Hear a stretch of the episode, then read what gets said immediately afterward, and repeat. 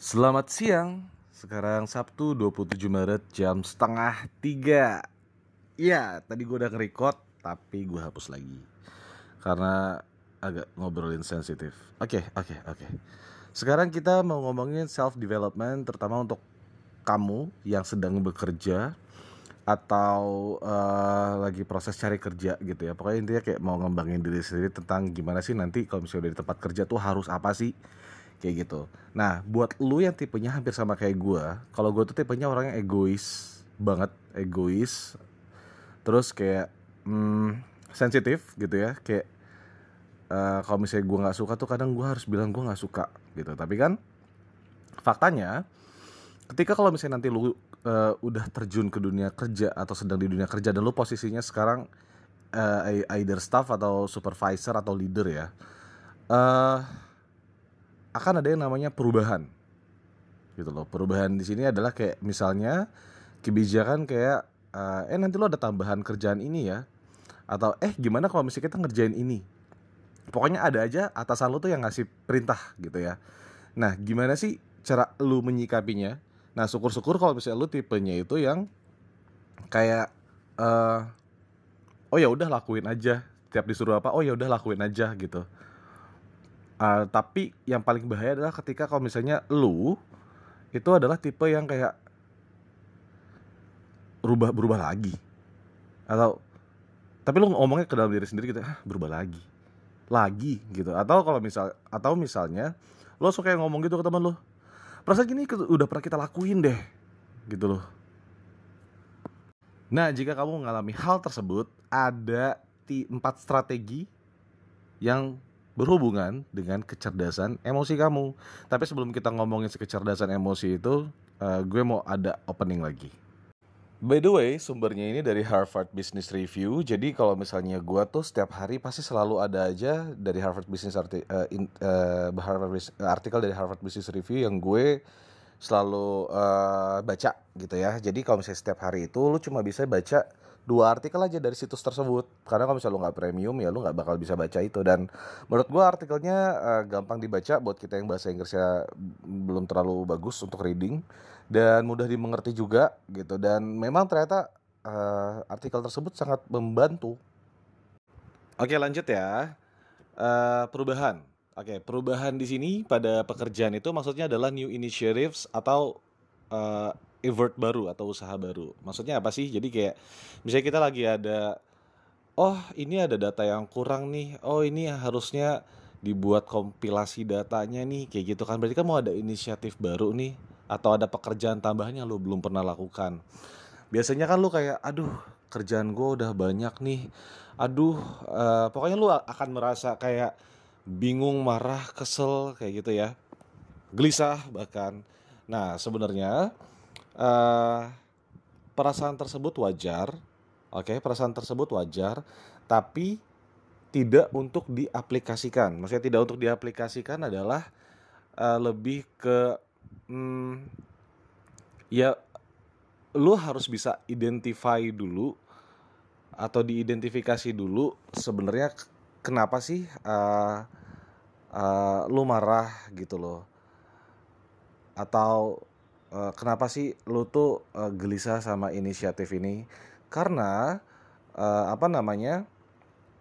Kalau misalnya lu langsung reject gitu ya, kayak misalnya lu langsung menolak bahwa si inisiatif baru ini atau si perubahan baru ini, tentu aja itu efeknya nggak akan bagus untuk uh, karir lu dan juga perusahaan lu ke depannya. Kayak kalau misalnya gue sebagai supervisor tim lead, tim leader supervisor atau manager gitu ya setiap gue kasih inisiatif apa dia langsung kayak nolak gitu aja gue pasti akan note dia dan uh, beberapa minggu bulan ke depannya kalau misalnya ada inisiatif baru lagi dan dia masih melakukan hal yang sama otomatis gue udah pandang si staff tersebut negatif. Dan si perubahan tersebut juga emang uh, rasanya tuh kayak lu kalau misalnya menurut expert ya, menurut si penulis yang dia ada di artikel ini bahwa kalau misalnya menghadapi perubahan pada tempat kerja tuh kayak misalnya lu kayak kehilangan uh, seseorang yang uh, deket sama lu sih gitu. Kayak kayak maksudnya kayak dia hilang itu meninggal kayak gitu. Ya rasanya kayak gitulah uh, si perasaannya kayak gitu. Nah lo juga harus tahu kalau misalnya lo bisa uh, menghadapi si new initiative itu atau new effort atau kita bisa bilang perubahan itu sendiri itu akan meningkatkan kemampuan lu dalam beradaptasi. Kayak gitu. Dan gimana uh, dan sebenarnya pening, peningkatan kemampuan uh, beradaptasi itu itu berpengaruh dengan uh, kompetensi kecerdasan emosi lu di mana si um, skill ini itu bisa dipelajari uh, kayak gitu dan kalau misalnya uh, lu nggak belajar uh, atau tidak mengimprove skill ini gitu ya, skill adaptability ini gitu ya. Uh, nantinya tuh lo bakal kelihatan uh, bukannya adaptable tapi malah resistant. Jadi lo adalah tipe-tipe orang yang kalau misalnya kalau misalnya gue nih sebagai SPV gue gue ngeliat staff gue ada yang uh, duh ditolak mulu kerjain aja dulu gitu ya. Nanti gue bakal bakal udah anggap dia sebagai resistant kayak itu daripada unadaptable. Kayak gitu. Soalnya kenapa sih uh, lu harus punya atau skill lu skill adaptability ini gitu ya yang uh, mampu menghadapi perubahan itu lo harus punya. Karena uh, ketika nanti si perusahaan lo nanti ada kasih tahu nih ada perubahan baru tapi yang lebih besar lagi uh, lu tuh kayak udah siap. Kayak gitu. Jadi uh, kalau misalnya gue sebagai atasan gitu ya nanti kalau misalnya gue ngelihat ada ah ternyata dari manajer manajemen dari uh, apa namanya komisaris dan lain-lain dia mau ada project kayak begini gitu ya. Nah dan kita udah kayak ready duluan kayak mau yang kayak gimana nih gitu. Oke kita siap. Kayak gitu. Dan gue juga akan ngeliat kayak staff gue kayak oh dia bisa kok dia bisa. Kayak gitu nah sekarang gimana sih strateginya kita cari tahu ya tips pertama untuk menghadapi si perubahan atau new initiative ini adalah dengan mengidentifikasi kenapa sih lu kayak nggak mau nggak suka sama perubahan ini kayak gitu. Nah untuk tips pertama ini kayaknya gue nggak ngerasain dampaknya sekarang ke gue ya gitu. Karena yang pertama adalah kayak uh, kalau misalnya lu khawatir gitu ya kalau misalnya memang si perubahan ini ternyata ngebuat lu inkompeten, inkompeten kayak gitu ya. Jadi lu emang harus buat learning plan untuk skill baru gitu loh agar lo bisa lebih sukses kayak gitu nah sebenarnya gue agak agak kurang ngerti sama poin ini tapi mungkin maksudnya adalah lebih ke misalnya nih kayak ada uh, apa ya kalau misalnya di pekerjaan gue sekarang kan kayak logistik gitu ya tiba-tiba gue ada perubahan di mana gue harus uh, ngebuat invoice nah gue nggak pernah nih ngebuat invoice kayak gitu ya misalnya Nah ini kan berarti akan memperlihatkan memperlihatkan memperlihatkan gue bahwa gue inkompeten atau enggak. Nah berarti gue lah bikin aja uh, learning skill, uh, learning plan gue. Misalnya kayak oke, okay, berarti gue dalam satu bulan gue harus bisa. Terus gue harus nanya siapa. Terus uh, kira-kira pekerjaan gue yang sekarang ini bisa di backup atau di handle dulu nggak sama yang lain. Nah kayak gitu. Itu itu itu pernah gue alamin waktu gue tiba-tiba ngerjain uh, adalah kayak gitu. Uh, ada namanya di kalau di tempat gue tuh namanya trans uh, yang sistem-sistem gitulah. Nah itu gue kayak sedikit aduh kerjain gak ya? gitu. Kayak gitu. Terus ada lagi kalau misalnya lu uh, lebih takut ke misalnya perubahan apa secara susunan organisasi gitu loh. Kayak misalnya kayak lu takut bahwa lu nggak dipakai lagi gitu kan. Ngerti kan maksudnya? Atau pokoknya lu tiba-tiba ada di bawah leadernya inilah atau misalnya uh, gimana gitu ya. Pokoknya lu kayak nggak suka aja lah sama bagaimana si or, si perusahaan ini bergerak gitu ya. Dan lu juga kayak khawatir lu bakal uh, dikeluarin dari organisasi itu atau enggak gitu. Nah lu tanya aja sama leader lu kayak misalnya eh ini saya gimana ya cara involve-nya gitu? Saya saya harus kerjanya ngapain ya? Kayak gitu. Uh, eh, gue harus harus bisa ngapain nih? Nah kalau ini sih lebih ke contohnya kayak waktu itu ada staff gue yang uh, eh, gue promosin jadi leader. Kayak gitu. Mas ini aku kerjanya double begini loh mas. Aku staff juga tapi plus leader juga. Kayak gitu kayak misalnya kayak gitu. Nah um, ini lebih ke bagaimana dia bisa uh, apa ya kayak mengontrol diri sendiri dan juga apakah dia harus menolak atau tidak gitu. Jadi memang um, unik sih gitu. Jadi kayak penolakan itu memang sudah pasti ada rasanya. Tapi lu harus identify dulu gitu loh. Kira kira-kira memang harus benar-benar ditolak mutlak atau lu bisa jalanin dulu gitu. Soalnya kan orang kadang kalau ngomong cuma jalanin aja tanpa dikasih tahu kayak gue harus ngejalin tapi gimana konsepnya biar gue tetap terima. Kayak gitu. Nah, tips kedua adalah lu harus bisa mengidentifikasi respon emosi lu atau emotional response ya. Nah, jadi misalnya kayak uh, lu tau kan kadang ada perubahan, terus lu pernah pernah gitu ya, pernah pernah mengalami perubahan serupa di perusahaan uh, di organisasi lo atau di perusahaan lo. Lu kan pasti kayak uh, kayak langsung kalau misalnya lu pernah mengalaminya atau gini deh ada cerita gitu ya dari si uh, seorang dari seorang senior eksekutif gitu ya pada perusahaan uh, transportasi industri transportasi gitu. Jadi dia kayak marah gitu. Uh, terus dia dia menanyakan diri dia sendiri gitu kenapa nih gue marah? Ada apa? Dan ternyata setelah diidentifikasi kenapa dia marah karena dia pernah uh, ada ada mengalami sebuah perubahan dan, dan dia itu uh, marah gitu loh kesel bawaannya. Nah itu yang uh, terus dari, dari cerita itu juga dia kayak kayak ngerasa nggak berguna lah intinya kayak gitu jadi sebagai korban doang. Dan uh, ini harus banget dihindarin uh, dan yang harus ditingkatin adalah gimana lo nge-identify perasaan lo ini gitu. Atau contoh deh yang paling gampang itu gue paling gampang emang nyeritain cerita sendiri sih daripada cerita orang gitu ya uh, di mana uh, waktu itu uh, di perusahaan gue jadi ada staff yang dikasih kerjaan gitu. Ada tambahan kerjaan lah gitu. Dan dia ngerasa kayak kok kerjaan gue nambah? gitu. Terus kayak heboh gitu. Heboh. Pokoknya kayak selama dua minggu tuh kayak langsung jadi sesuatu yang heboh kayak gara-gara nambah kerjaan gitu ya. Yang intinya adalah ketika ketika sudah berjalan gitu ya gue tanya gimana kerja sama gue? Santai kan kalau butuh bantuan tinggal dibantuin kan? Pasti di backup kan? Iya iya mas pasti. Nah ya udah gitu loh. Pokoknya jalanin aja dulu gitu. Tapi again gitu orang mungkin kayak mungkin pernah dapat cerita tentang gua yang kayak gimana mungkin ya. Atau dia pernah mengalami nah mengalami sesuatu di mana kayak kalau misalnya ditambahin kerjaan atau gimana tuh kayak langsung heboh atau takut atau bakal kena SP dan segala macam kayak gitu. Jadi terkadang kalau misalnya lo sebagai leader juga lo harus bisa identifikasi staff lo tapi kalau misalnya lo jadi staff gimana sih uh, komunikasi leader lo gitu loh? Maksudnya komunikasi komunikasi pemimpin lo gitu. Uh, eh, gue juga nggak tahu sih sebenarnya leadership gue tuh kayak gimana sih. Tapi gue tadi kayak baru chattingan gitu sama tim leader gue. Uh, mana ya tadi ya? Oh ini ini ini ini. Bentar bentar bentar bentar. Dia ngomong kayak gini sama mas aku mau minta maaf. Pokoknya intinya gue kayak ngomongin gaji gitu. Jadi gue dia baru gue promosiin gitu. Jadi tim leader udah dua bulan gitu ya. Gue nanya gaji dia udah aman gak gitu. Pokoknya rapelannya udah dibayar gitu. Pokoknya kayak gitu ya. Nah terus dia sampai kayak gini aku juga mau minta maaf mas. Kalau misalnya setiap jam kerja nih aku sering nanya atau nyanggah bah, bah atau nyanggah. Nyanggah itu kayak aku punya ide apa. Terus dia kayak uh, kayaknya idenya nggak gini deh. Kayak gitu gitulah pokoknya gitu.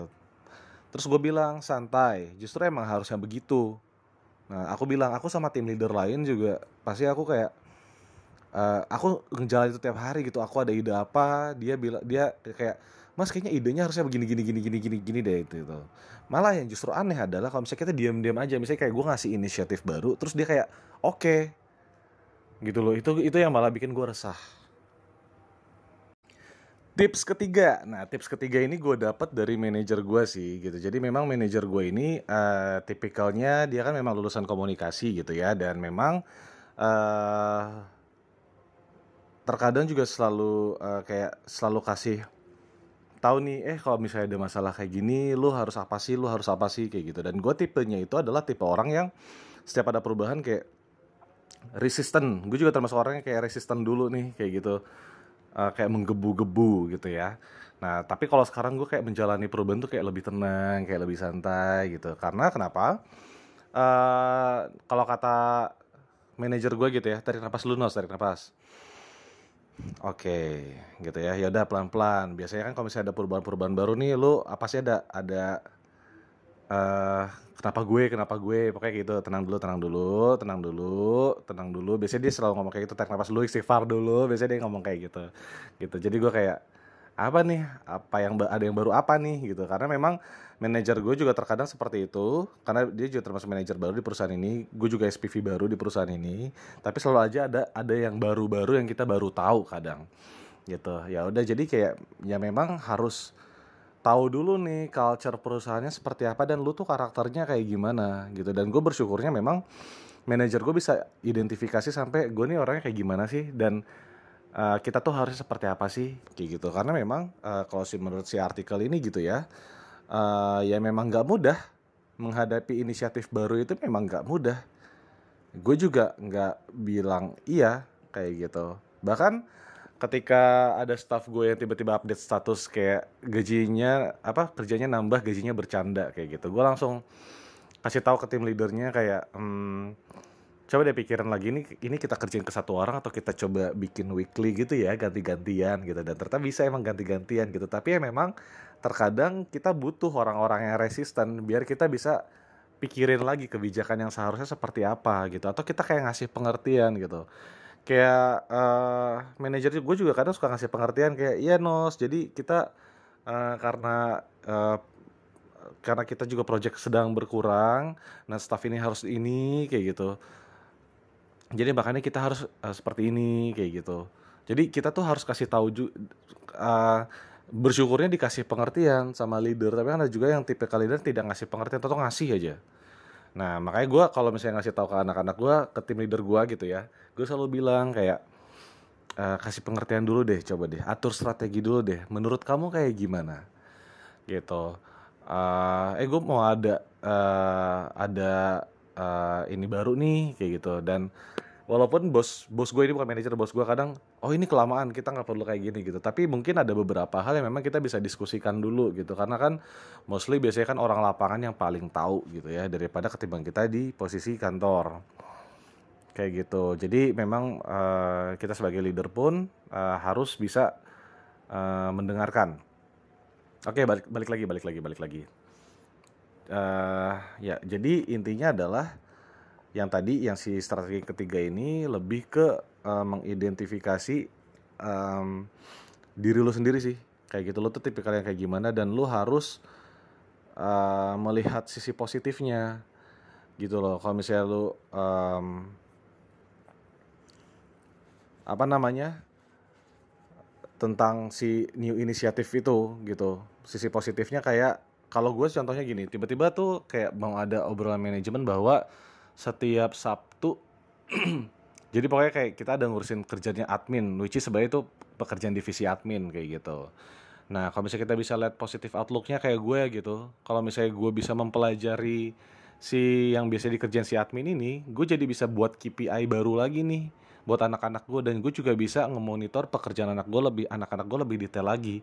Mereka udah mereka udah sesuai standar belum? Mereka requestnya udah bener belum? Kayak gitu uh, jadi gue kayak akan merubah akan shifting yang tadinya kayak gue uh, tidak tertarik sama perubahannya tapi gue akan melihat sisi positifnya gitu gitu loh. Uh, pertanyaan yang paling mendasar sih kayak misalnya gue nanyain aja ke diri gue sendiri kayak um, apa ya uh, kesempatannya kalau misalnya ada perubahan ini? Ya tentu uh, gue jadi mengerjakan apa ya namanya pokoknya kayak uh, ada sistemnya gitulah yang intinya kalau misalnya nanti gue bekerja di tempat yang uh, berbeda walaupun industrinya masih sama gue sudah pengalaman satu. Kedua kalau misalnya ternyata memang tadi uh, tiba-tiba ada perubahan dalam organisasi berarti kan mau nggak mau gue jadi harus mengerjakan bisa jadi kan ada tadi ada tadi pekerjaan admin jadi pekerjaan logistik nih gitu. Ya jadinya gue kayak bisa bisa apa ya namanya ya bisa monitor juga ketiga ya buat anak-anak gue gitu karena kan sekarang posisinya lagi pandemi di mana memang potensi pengurangan karyawan tuh sangat besar. Kalau misalnya gue bisa ngajain anak-anak gue gitu, jadi ada staff yang nambah kerjanya untuk kerjaan tersebut, uh, jadinya ya eh, potensi untuk dikatnya pun akan semakin berkurang gitu loh. Jadi kalau di posisi SPV itu juga ternyata uh, lebih ke juga ngelihat staffnya juga gitu loh. Gimana nih dia masih bisa lanjut atau enggak gitu. Itu memang uh, udah harus bisa di uh, pikiran situ sih kayak gitu. Dan untungnya alhamdulillahnya gue gua gue mulai paham gitu. Oh ya, kenapa sih gue harus ngerjain ini gitu. Jadi lambat laun selama enam bulan gue jadi SPV ini benar-benar kerasa banget ada perubahan baru lagi dalam diri gue. Jadi inti dari uh, podcast ini adalah bukan menjadi uh, lu bekerja bukan lagi menjadi seorang problem sol solver, tapi lu menjadi opportunity finder. Jadi lu bukan orang yang menyelesaikan masalah, tapi lu menjadi nyari kesempatan baru yang mana lagi nih, kayak gitu. Asik kan? Gitu. Nah, kemudian kemampuan lo untuk secara cepat dan mudah beradaptasi dalam sebuah perubahan itu memang sesuatu yang uh, akan menjadi keuntungan kompetitif sendiri untuk so, untuk seorang leader gitu ya. Terus juga kalau misalnya lo nanti ngerasa kayak akan menolak lagi gitu ya, ya ingat-ingat aja tadi tips and trick yang tadi. Kayak gitu. Nah, penulisnya ini dari Candy Candy Wins sama Darren Rowell. Dia senior fellow at the University of Pennsylvania. Kalau si Darin ini dari founder and managing partner of Frontier X Global. Gitu. Ya itu aja. Makasih dan selamat weekend everyone